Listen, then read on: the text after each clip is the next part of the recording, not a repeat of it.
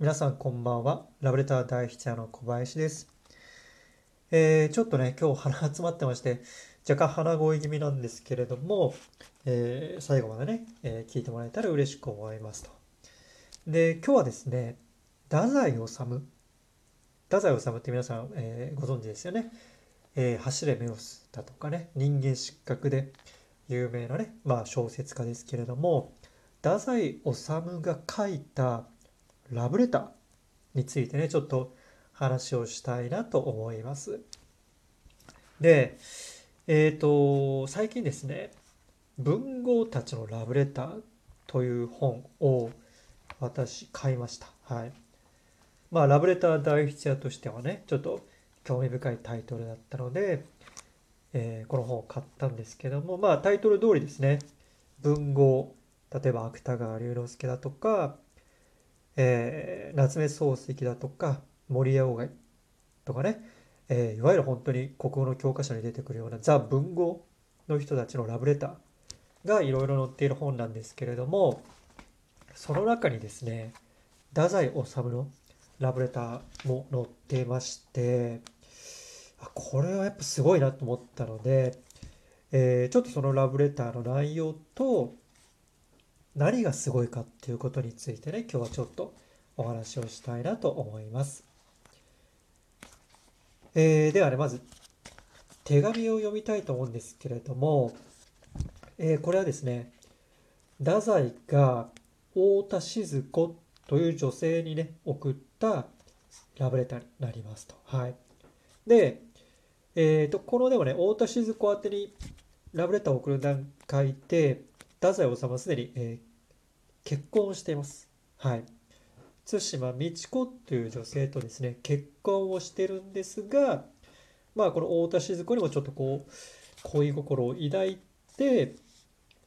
えー、まだこの段階ではね、深い関係にはなってないみたいなんですが、まあこれからちょっとこう、深い関係になっていくっていう段階の、えー、手紙、ラブレターになりますと。はい。まあその前提でね、ちょっと聞いてもらいたいなと思います。はい。では、読みます。お手紙を拝見しました。離れの薄暗い十畳間に一人で座ってタバコをふかし、雨の庭をぼんやり眺め、それからペンを取りました。雨の庭。あなたのお手紙も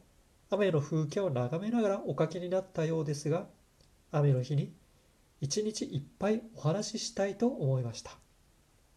正宗さんのこと、別に何も気になりません。それよりも、これから手紙の差出人の名を変えましょう。小田静雄、どうでしょうか？美少年らしい。私は中村貞子になるつもり。私の中学時代の友人で、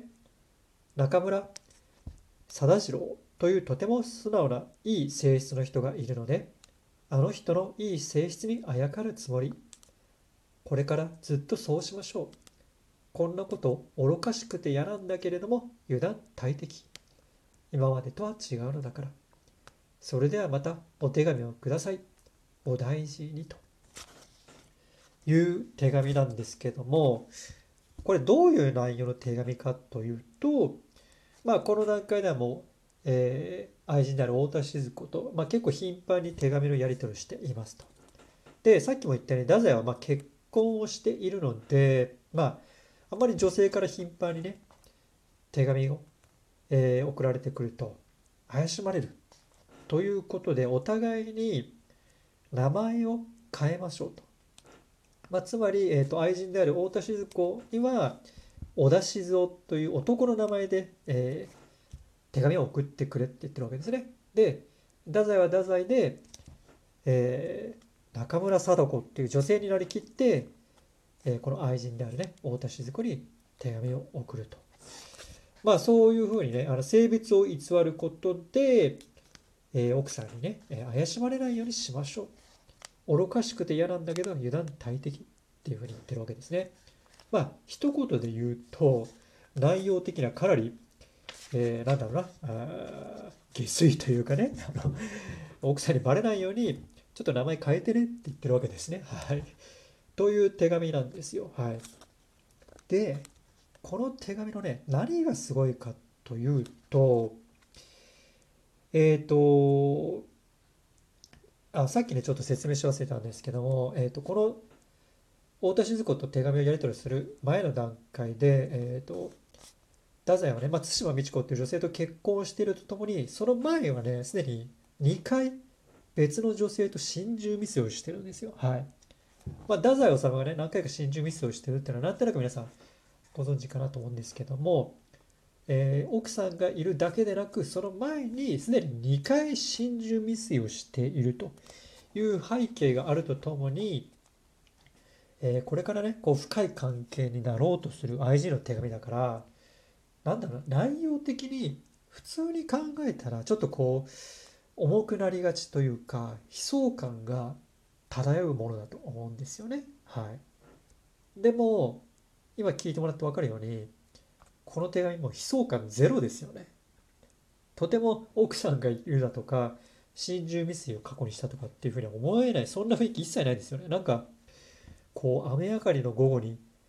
なんだろうなこう口笛を吹くような軽やかさがある手紙っていうかなすごいポップな感じでなんだろうな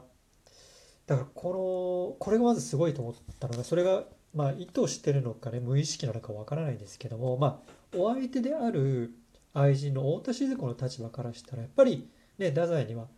えー、奥さんがいるっていうことも分かってるのでなんかやっぱりちょっとこう太宰と頻繁に手紙をやることに対してやり取りをすることに対してちょっとこう、うん、後ろめたさもあるでしょうしこのままずるずるとね深い関係になっていいのかなってっていうところも多分あると思うんですよ。うん、でもこういう軽軽やかな感じの手紙が送られてくるとなんかそういう心の片隅にあるこうなんだな、えー、不安とか悩みとかこのままでいいのかなみたいなこう懸念がなんか全部吹き飛びますよね。はい、なんかいやこんな深く悩む必要ないのかなっていうふうに思わせるような文章になってる。はい、で特にね僕があこれすごい表現だなと思ったのが、えー、あなたのお手紙も雨の風景を眺めながらお書きになったようですが雨の日に一日いっぱいお話ししたいと思いましたと。ここですね。雨の日に一日いっぱいお話ししたいと。はい。まあさっきも言ったように普通であればねこういう状況での手紙って重くなりがちなので使うこともなんかやっぱり重くなると思うんですよ。例えば「愛してる」だとか、えー、今の生活をねまあ壊してでもあなたと一緒になりたいなとかそういうふうになりがちなんですけども太宰は違いますね。雨の日に一日いっぱいお話ししたいと思いましたという表現を使ってると。うん。いうことで、まあこういうふうに言われると、さっきも言ったように、えー、手紙の受け手である太田静子からすると、あんまりこう、太宰との関係性を難しく考えなくて済むっていうかね、うん。あ、雨の日に一日ずっとお話しするぐらいならいいよね、みたいに 考えることができると思うんですよね。うん。だから、えーと、もしこの、えー、手紙の雰囲気だとかこの表現みたいのを太宰治が意図的に使ってるのであれば、うん、やっぱ太宰治っていうのはやっぱり、うん、すごい人というかすごいこう、まあ、優しい人というかね相手の受け取り方に配慮ができる人なんだろうなっていうふうにね関心をした次第ですと。はい。ちなみにですね、えー、この太田静子とも太宰治はねあの結果としては、えーと、別れることになってで、えーと、その次に出会う、えー、山崎富江っていう女性がいるんですけれどもまあその女性と玉川上水に、え、飛び込んで、えー、自殺をしてしまうと、うん、いうようなねちょっと、えーまあ、悲しい結末を迎えてしまうんですがまあそういう未来をも感じさせないようなねこの太宰の軽やかな、うん、素敵なねラブレターについて今日はね、えーお話をさせてもらいましたと。はいまあ、この文豪たちのラブレターはね、まだちょっと、えー最後まで読めてないんですけれども、他のもね、結構、えーいろいろ興味深いラブレターが載っていますので、機会があればね、ご紹介していきたいなと思います。はい。えーではね、今日ちょっと 鼻が詰まっていて聞き、お聞き苦しかったかもしれないんですけれども、えーまた次回も聞いてください。